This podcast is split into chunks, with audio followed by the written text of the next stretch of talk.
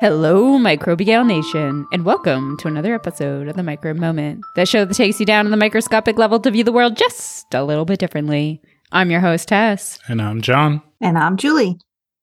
And we're still in our season of bioterrorism, particularly looking at the time after DNA has been discovered, but before modern times. Particularly, I think we're talking Cold War time. Uh, I will be talking quite a bit about some Russian biological weapons. And then I have a little add on bonus story from one of our previous stories from World War II. So if you haven't listened to that episode, go ahead, go back, listen to it. It is super interesting. Actually, listen to both of them because I actually have a call back to both of those episodes because everything is so related. And we also have a story. And Julie, what's your story about? Uh, my story is about a crazy man who had a terrifying cult in Japan and also had followers in America and Russia. Oh, cool. So we will be hanging out in Russia and Japan for this episode. Mm, another crazy cult. Another crazy cult. Amazing that there are so many cults that use bioterrorism. I mean, two, I guess, is two? not a lot, but. Yeah, like I don't know if there was more than two. We just didn't get to the others. Yeah, maybe. All right. So, because this is such a hefty episode where we have about four different stories, we are just going to go ahead and get started. If you're looking for a little bit of science achievements, societal culture norms during this time, I believe we covered that in the last episode where we talked specifically about another cult, the Rajneeshi cult. So, if you'd like to listen to that and learn more about that, that was the salmonella salad fiasco. Of, mm. What was that, the 1990s? 1980s. 1980s. Hmm, salmonella salad. I think we're coming up with a theme. Don't join cults. Don't join cults. Good PSA. Mm-hmm. All right. So for my stuff, I've been reading a number of books. I've been watching a lot of documentaries. I'm reading a lot of blog posts and a couple scientific papers. I've really been down in the rabbit hole for this, so I have tried my very best to condense this down into something that will not make your ears bleed, but uh, we'll see how this goes. So, as usual, my sources for this comes from Chris Holmes' book "Spores, Plagues, and History," the National Security Archive article on anthrax, and the Science Org's article on anthrax genome reveals secrets about Soviet bioweapons accidents. We also have Ken Alibek's book called Biohazard The Chilling True Story of the Largest Covert Biological Weapons Program in the World, told from the inside by the man who ran it, which is just so fascinating. 10 out of 10 recommend for so many different reasons. So if you can go to your library and pick that up, I would highly suggest it. So, where are we starting in your story? So, I'd actually like to read a little bit of Ken Alibek's book when he talks about pulmonary anthrax. Um, Ken Alibek did a lot more than just anthrax, but you know me in this series, it's uh, a lot of anthrax all the time. I mean, it's been almost exclusively anthrax with. I did a couple other things. Uh, mostly anthrax. 95% anthrax. Very true. Pulmonary anthrax can be treated with antibiotics, but it would take highly alert public health system to recognize the evidence of an anthrax attack. Few physicians are trained to identify the disease, and an unremarkable nature of early symptoms make an accurate diagnosis difficult. The first symptoms are followed several days later by the anthrax eclipse, a period in which the initial discomfort seems to fade, concealing the approaching danger. Proliferating bacteria will have begun to engulf the lymph nodes, local headquarters of the body's disease protection system. Within a matter of hours, the bacteria will have taken over the entire lymphatic system. From there, they enter the bloodstream, continuing to multiply at a furious pace. Soon, they begin to release a toxin that attacks all organs, but is particularly damaging to the lungs, filling them with liquid and gradually cutting off their supply of oxygen. Within 24 hours of this toxin's release, a victim's skin will begin to turn a faint bluish color. At this stage, every breath becomes more painful than the last. A choking fit and convulsions follow. The end usually comes suddenly. Some victims of pulmonary anthrax have been th- known to die in the middle of a conversation. The disease is fatal in over 90% of untreated cases. 100 kilograms of anthrax spores would, in optimal atmospheric conditions, kill up to 3 million people in any of the densely populated metropolitan areas of the United States. A single SS 18 could wipe out the population of a city as large as New York. Terrifying, huh? How's that for spooky season? Man, I remember when Pasteur in Koch, we were doing the research for them.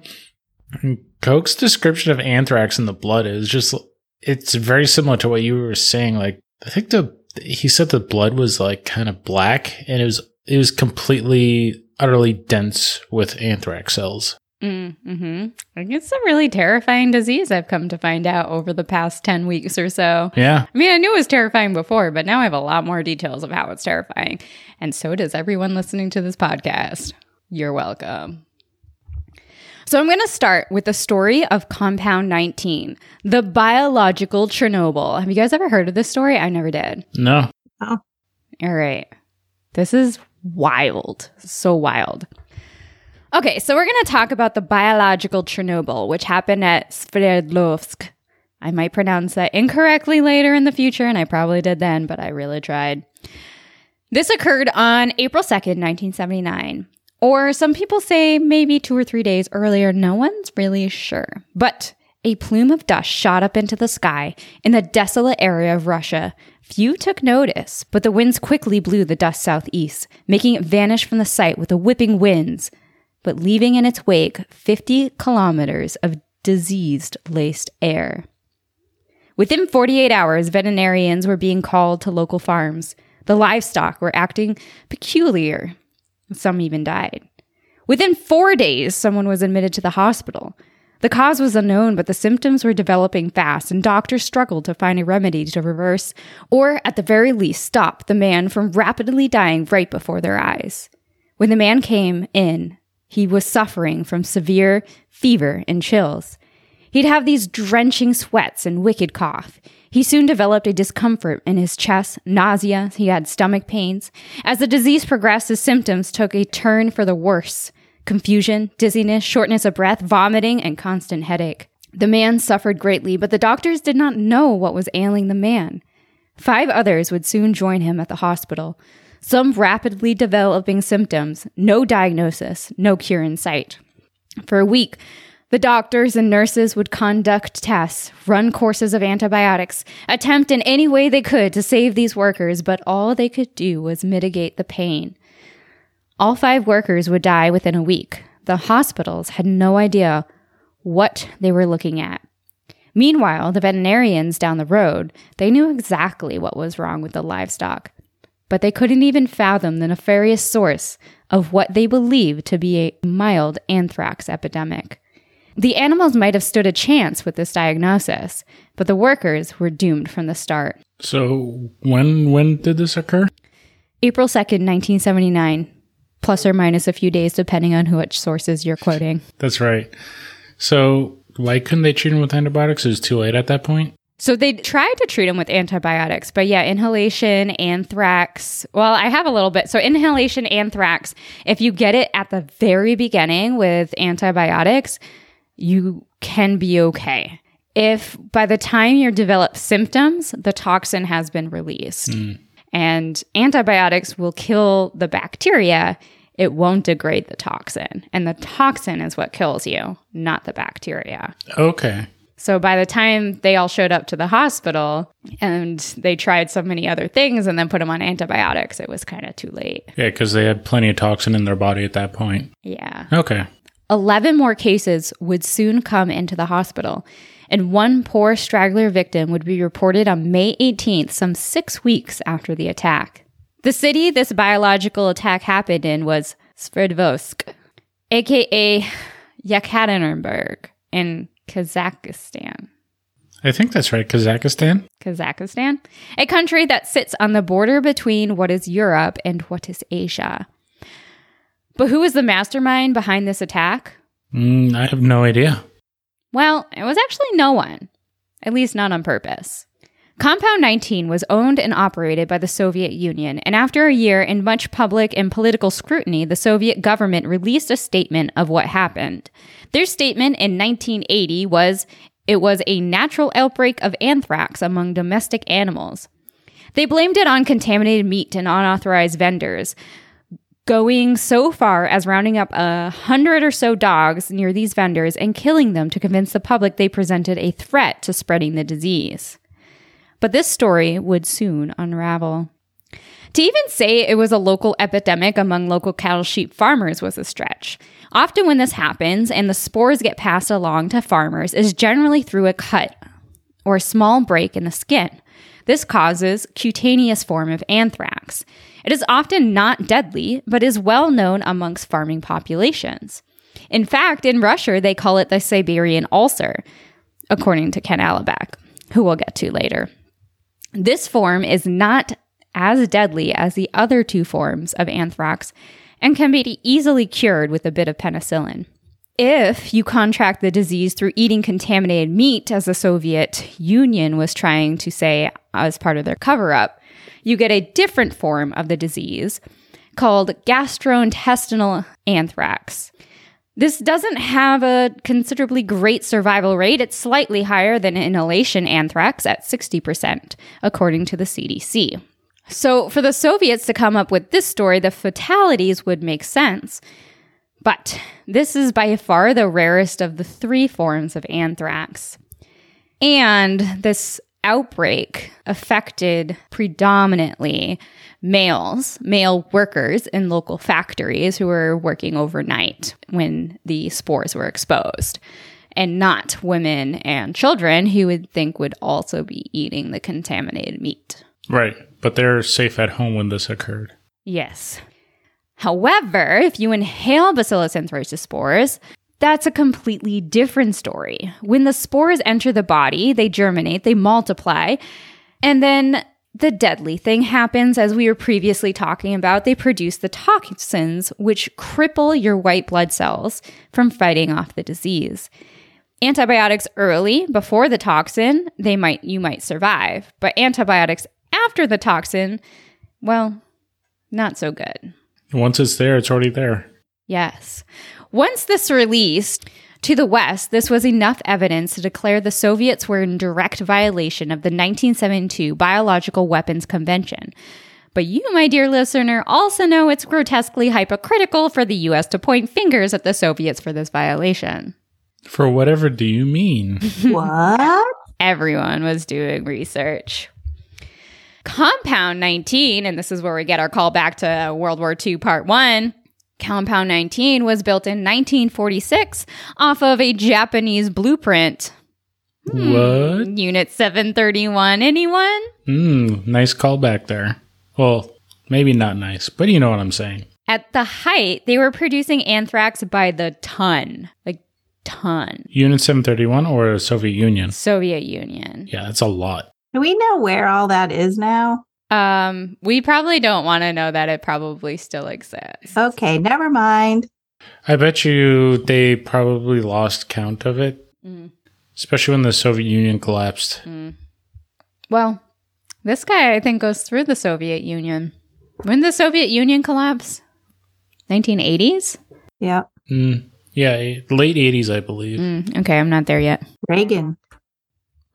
And I think we've talked about this before. So I just said the anthrax uh, was created by the ton. And we've talked about before what a small amount of Bacillus anthracis spores you actually need to infect a large amount of people.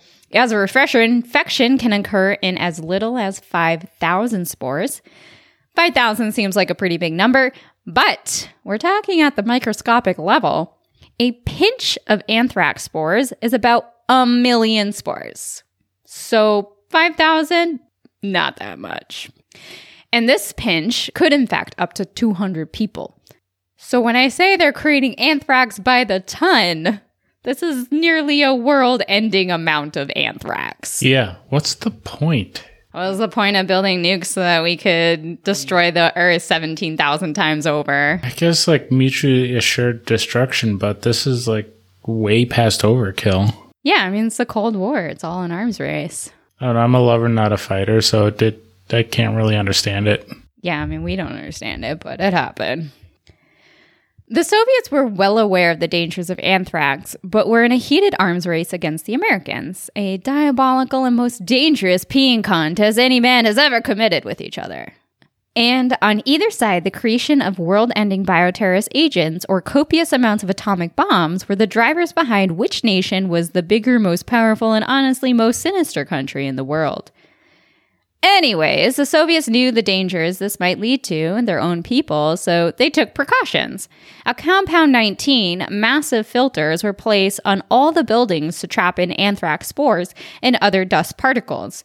Due to the nature of the work, which is also quite alarming, dust and anthrax spores would constantly clog the vent, which to me seems like all the workers, which were there in all three round the clock shifts, were amongst anthrax spores the whole time they were working. So, what was the life expectancy at these facilities? I'm not sure. Ken Alibek did talk about the number of times they had to have vaccines and all the antibiotics they had, and he attributes this to a number of health issues that he now has because of the number of times that his immune system had been challenged. Damn. Yeah. On this particular fateful night of April 2nd, 1979, plus or minus a few days, depending on which sources you're looking at, the filter checker went about his normal routine. One filter was in clear need of a cleaning. He marked it down, turned off the machinery associated with the event, and removed the dirty filter. He scrawled a quick note to a supervisor before leaving from home. Filter clog, so I removed it. Replacement necessary, he wrote.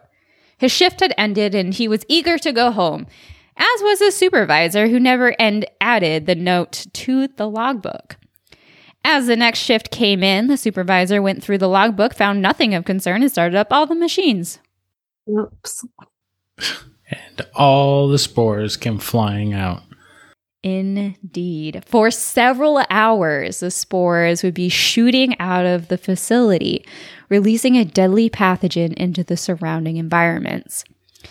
Probably embarrassed or ashamed at this mishap, no one told anyone. Even after the hole was fixed and a new filter was on, no one thought to tell hospitals that maybe some people might come in with some anthrax like symptoms, and you should probably look out for what is typically rare inhalation anthrax symptoms among patients. Had that been done, perhaps the workers of the nearby factory who died would have survived.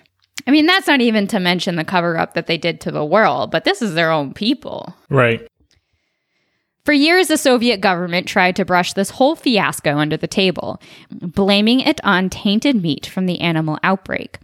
Tainted meat that was sold illegally on black market, therefore, the government was not at fault.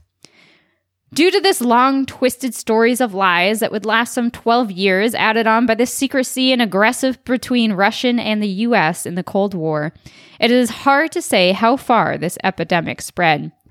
The Sverdlovsk hospital claims this incident was the root cause of 358 cases and 45 deaths. Others say there are only 110 cases. Inglesby and colleagues wrote a paper in 2002 in the Journal of American Medical Associations that claimed there were upwards of 250 cases with 100 deaths. The Science.org article said 66 people died as a result of the outbreak. Either way, it's much too many lives impacted over a governmental peeing contest. We may never know the exact number either. Yeah. And I also think it's interesting as we move further and further to modern times, we're less and less sure of the information that we have. Yeah. Interesting. Shredding those papers. Mm-hmm. And with secrets often comes conspiracies. There were murmurs that rippled through the world that this strain was no ordinary strain of anthrax. People speculated that the Soviet scientists had genetically modified the strain to be more resistant to antibiotics. And this was the root cause of antibiotic resistance we see rampant across the world today. Believe it? Hmm.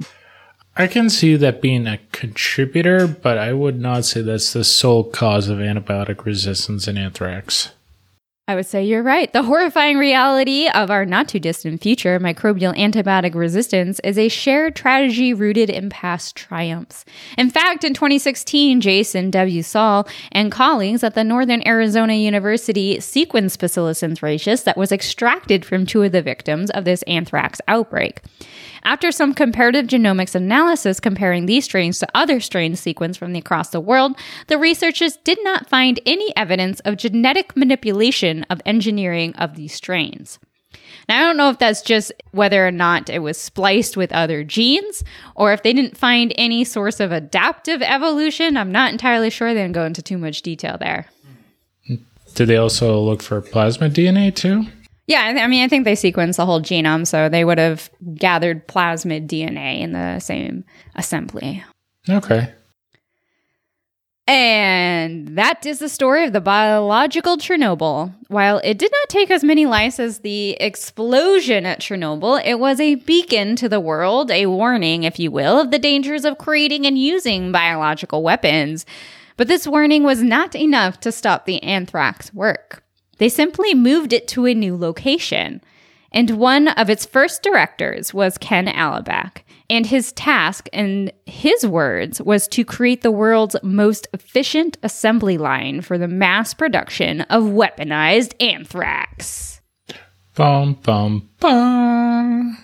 And we'll come back. We will return to the story of Ken Alibek after these short messages. So, Julie, you want to tell us a little bit about your story? Sure. I'm going to set the scene for you. It is March 20th, 1995. It's morning rush hour in Tokyo, and you're on one of the world's busiest underground systems. You sit down and your eyes start to water, and you notice a bag sitting a little away from you, and its contents are leaking. Mm. Seconds later, you and everyone around you are choking and vomiting. Wow, that sounds terrible. Yes, this does not sound like a good start to your day. Way worse than being on a train with a durian. Yes. Oh, That would also make your eyes water. I thought that's where the story was going. No. durian fruit. So much more sinister. Yes. This particular incident killed 13 people Wow. and at least 5,800 were injured. And that this was uh, five coordinated attacks on three different train lines. All on the same day? Yep. Wow. So it turns out that this was not necessarily a biological attack. This attack was from sarin gas, uh, which is more of a chemical than a biological agent. And it turns out that this crazy, obscure religious group based in Japan, which had followers in the United States and Germany and Russia, um, and at the height of its popularity, I guess, had about 10,000 in around 1995, which is when this was. This was pretty much the members were captured after this, and the founder, uh, Shoko Asahara, were actually executed for their role in that attack. Wait, I have a question. Sure. Okay. Honestly, how do people find obscure cults all over the world before the internet? Well, he started in the mid 80s as a yoga studio and it kind of grew from there. So, uh, Shoko Asahara grew up poor. He was partially blind, uh, but he was a crafty little devil, I would say. And, you know, he manipulated people from a very young age. It was just one of those people that you hear about that can convince people to do things like drink his blood and drink tea that has been formed by steeping his hair in Ew. hot water. Yeah. Hate that. But manipulation, super good for cult leaders and politicians. Yeah. So I think, you know, there are just people who are dissatisfied with their lives and disillusioned with life. And so they look for these, I don't know, I guess he must have had some enigmatic qualities that made people want to be near him because he sure got them to do a lot of crazy things. Although he was also, you know, it started out as a yoga studio and they started with Buddhism and Hinduism. And then as time grew on, uh, they started pulling in some of the uh, more violent Christian beliefs into their package, I guess you will. And um, things started to get more and more violent. In their portfolio. Yeah. But as time went by, things grew more and more violent. And he predicted that, you know, he was one of the ones that was, you know, in the year 2000, there's going to be a nuclear catastrophic war, and the only people that are going to live are my followers. And so so he was an extreme Y2Ker. Yeah. Is that what Y2K was? Uh, yeah. The clocks weren't going to change and everyone thought the world was going to die. Yeah. Yeah. Mm-hmm. Literally doesn't make any sense. Well, I remember the day wasn't we were alive during that and uh you know I wasn't too frightened but I thought the worst that was going to happen is we would have some issues with clocks or something but so he convinced his uh followers that this was, you know, that they should be doing what he said. I mean, they were drinking his blood. They were crazy. Also, how do you get 10,000 people to drink your blood and still live? I don't, uh, I don't know. The whole thing of this, you know, is a very secretive cult. They now find out about what has happened from his followers that are now in prison. So, um, him and some of his big ringleaders are gone now because they were executed. But there are still people that are prison that are now shedding light on what it was that actually happened. And the sarin attacks were in 1995, and they were actually almost the result of some frustration of their attempts to use biological weapons, which were unsuccessful. So he, you know, at first, I think probably pulling people in with, you know, peace, love, and happiness, and we're all going to survive together. And then he became more and more violent. And it started to be that it, people in the cult were murdered if they were not in line. And there was a lawyer who was representing some families who were trying to get their their loved ones out of the cult. And so he asked, Asahara asked his disciples, what is the most potent poison that we could use in our efforts to get rid of our enemies? And one of his disciples replied, botulinum. That's one we haven't talked about yet on the podcast. No. Yeah. It was an effective poison. Oh no, we did. We I remember saying Botox at some point. Well, it's kind of a good news, bad news scenario of what the cult did here. So, one of the things that he tried to do early on was to have his followers run for political office. Um, and so he had like somewhere to the tune of, you know, around 30 people run for office. Nobody won their elections. And so apparently the next step from there was bioterrorism. Oh, okay. I was going to say, wow, good they're not in office, but like maybe it would have been better. Yeah.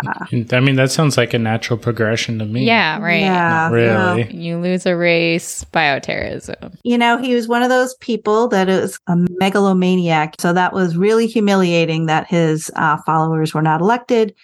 And so he said, why don't we go ahead and try and get some of this botulinum toxin? But they were smart enough to know. And now this is pretty modern times, right? Like this is a little before Google and stuff, but they feared going through like I'm using air quotes here normal channels to obtain a virulent strain of botulinum. And so they decided they couldn't order it or steal it from a state source. And they ended up deciding that they could dig it out of the ground and find it in the soil. And, you know, they had a medical doctor who wasn't much help in this. They had a member who had gone to undergrad for, you know, some microbiology and then ended up in virology, um, but was not a microbiologist. So, you know, they got the soil, they tried to cultivate the material in some homemade fermenters. There are stories of people falling into these vats of yellow liquid and almost drowning, but they still didn't get sick. Uh, so they tested the liquid on mice. None of the mice got sick, but they decided to disseminate it anyway. Because what the hell? Why not?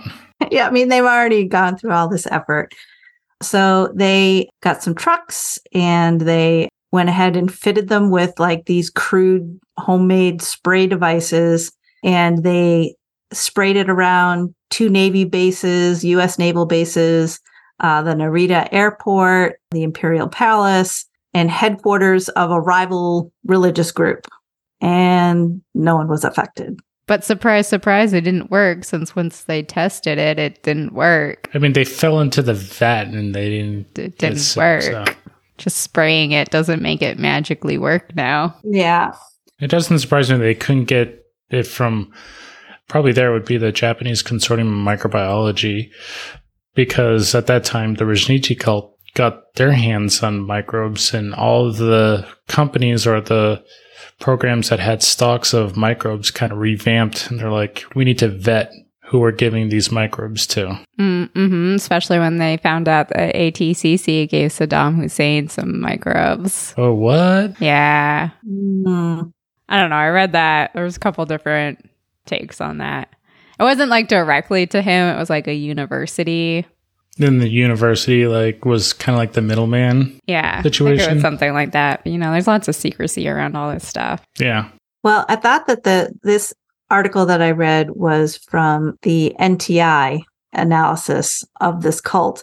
And i don't know if it's comforting that they were unable to and no one's really sure exactly why it didn't work because it, they could have started out with not enough of a virulent strain because what you dig up in the soil, it could be thousands of strains of uh, botulinum, you know, microbes, but not all of them are going to be something that is a deadly strain of it. So they didn't have enough is one thought. The next is that, you know, they weren't able to completely use uh, their anaerobic, you know, fermenters to process enough. And then, of course, their method of dissemination was also not great. So, no one's exactly sure why it didn't work, but luckily it did not work. But they did not give up. Um, they decided, you know, once that didn't work, uh, they were going to move on to guess what? What? They tried another biological agent. Anthrax. Anthrax. Yes. Nailed it. Yeah. So this time uh, they did have a follower who used to work at a university and it was a an agricultural and veterinary medical university and they had a substantial anthrax collection at the university which i know you guys uh, like i'm not a scientist not a microbiologist the fact that there are universities and state, which means government agencies that have stockpiles of all these various microbes is terrifying. Oh, just wait till we get to Amerithrax. oh, yeah. I mean, what was it? Uh, one of the, some, I forget where it was, but someone was cleaning out a freezer and they found, uh, a stock smallpox. of smallpox yeah. that no one knew it was in the freezer, but it was there. Oh, jeez. I would have shit myself in fear if I Why? Why? It was in a closed container. Theoretically, yeah. Yeah. Well, you don't know what crazy person put that away. They might not have tightened the lid all the way. We don't know. Mm. It's been neglected for decades. Yeah. That wasn't that long ago, right? A couple years ago? A couple years ago, yeah. Five years ago, something? I don't know. They're still only pre pandemic and post pandemic in my timeline. still haven't washed that away. That was a pre pandemic thing. It sure was. So, anyway, one of the followers had, you know, some access, not really, because they weren't really there anymore, but they got their hands on Stern and Pasteur vaccine strains of B. anthracis so they're not exactly sure what happened here, but so these were uh, vaccine strains. So they weren't virulent strains. They weren't they could they weren't going to kill somebody. However, the group thought that what they could do, they planned to use, and I'm using air quotes again, genetic engineering to convert it to a more lethal form. Oh, yeah. What was their genetic engineering form from a cult in 1995? Apparently, the Russians were fooling around with this in 1989. So they thought they Sure were. they were. So they thought that they might be able to use that paper to genetically engineer these vaccine strains into something lethal. In 1993, they began to attempt to mass produce anthrax without understanding if they had a pathogenic strain or not. The ego on these guys.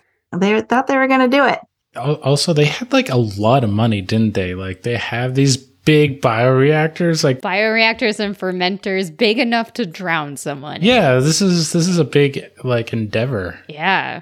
They spent somewhere to the tune $30 million on their Oh my God. So, I, is that good news that a crazy cult could spend that much money and still not have a successful bioterrorism attack? well, I mean, they were successful, right? They killed 13 people and 5,800 people got sick. Well, I guess it wasn't bioterrorism. Yeah, they had to switch to chemical. They couldn't figure out the bio stuff. So, it's kind of interesting, but they ended up creating 10 to 20 metric tons of this liquid slurry. 10 to 20 metric tons Yes. from a little cult in Japan. Uh huh. It's a lot. So again, they didn't confirm that it was actually pathogenic. They also didn't purify anything, but they used a homemade sprayer and took it up onto the roof of one of their cult buildings in a residential neighborhood and sprayed it around. Also used the truck method again to spread it around. The only thing they ended up killing was some birds and neighborhood pets. Uh, the neighbors complained that it did not smell good and that there was this gelatinous substance all over the place near the building. That's gross. So the police came, gathered samples, but they were not tested until after the 1995 sarin subway attacks. There's so much irresponsibility in this whole story. It's it's almost a little bit of a comedy of errors. It would be funny if it wasn't so darn scary. Remind me, the past year strain wasn't that like inactivated because they heat inactivated anthrax, which destroyed the plasmid that had the pathogenicity in it. 85% sure that is correct. Cool. I'm also 100% sure I said the correct thing in a previous podcast. I think that's what you said. I think that's what I said. So yeah, th- th- there's like no way that they're gonna infect people with this. hmm So besides using this homemade spray nozzle, which probably would not have aerosolized the stuff enough, but they also did it during the day, which means that once it was sprayed out and hit the air, that it was also going to be exposed to UV radiation. Thermal updrafts would reduce the concentration at ground level. So basically, unfortunately, they killed some birds and some pets, but they still did not kill any people. Unfortunately, that led to our megalomaniac leader to go ahead and switch over to chemical attacks where they were probably not as successful as they wanted to be, but still killed 13 people and injured 5,800 on their sarin attacks in the in the Tokyo subways. I feel like this guy had so much opportunity to think about what he was doing and he was just so determined to kill people. Like that, I don't know. That's just wild to me. Like you get really angry and you're like, I want to do something about it. Fine. But he's had so much time to be like, well, do I really want to do this? And he's like, yup, let's do it again. Do I really want to do it? Yup, let's do it again. Like, no morals, no ethics, no like little angel on his shoulder being like, mm, maybe we shouldn't kill a bunch of innocent people. It's not cool. We went through a true crime phase, and like a lot of the cult leaders, they seem to like be somewhat normal, and then they kind of just go off the rails. Power. Power, God complex, whatever. Like it's all all of a sudden they become irrational, and it keeps escalating. Mm. So yeah, that is my story about kind of a failed bioterrorism that led to a chemical attack, but still I think a really interesting story. So yeah, you said that they sprayed these and then they were executed. Like, how long did it take for them to like capture or figure out that this cult was responsible? And how did they execute them? You know, I did not read that. But like 95 is not that long ago. And I, I guess I do remember, I do remember some of the news because I, I don't know, I was, I don't know, in my 20s when that happened. You know, I remember the sarin attacks, but I don't remember anyone ever talking about this other, which I think was discovered later. And like I said, a lot of the information that has come out has been from, you know, people who are in jail and some somewhat firsthand ac- accounts, but like the big leaders are gone. So I don't think we'll ever, you know, get the full story, but I don't know. Like I don't remember ever anybody ever talking about a biological component of those attacks when it happened. What was it, 2001 when you first heard about biological attacks? I don't I don't even remember. Maybe. I don't remember ever hearing about it on the news. Yeah. Not even in the 80s? I know. I mean, I was in high school and college. No, nobody was talking about that stuff. We didn't, oh, the world was bigger and we knew less, a lot less. And happier. We may have been happier. I think that ignorance is bliss is, So true. yeah. I think I remember this cult actually. I think one of the issues is the people that they had on staff was a virologist, not a bacteriologist. Very different world. Very different.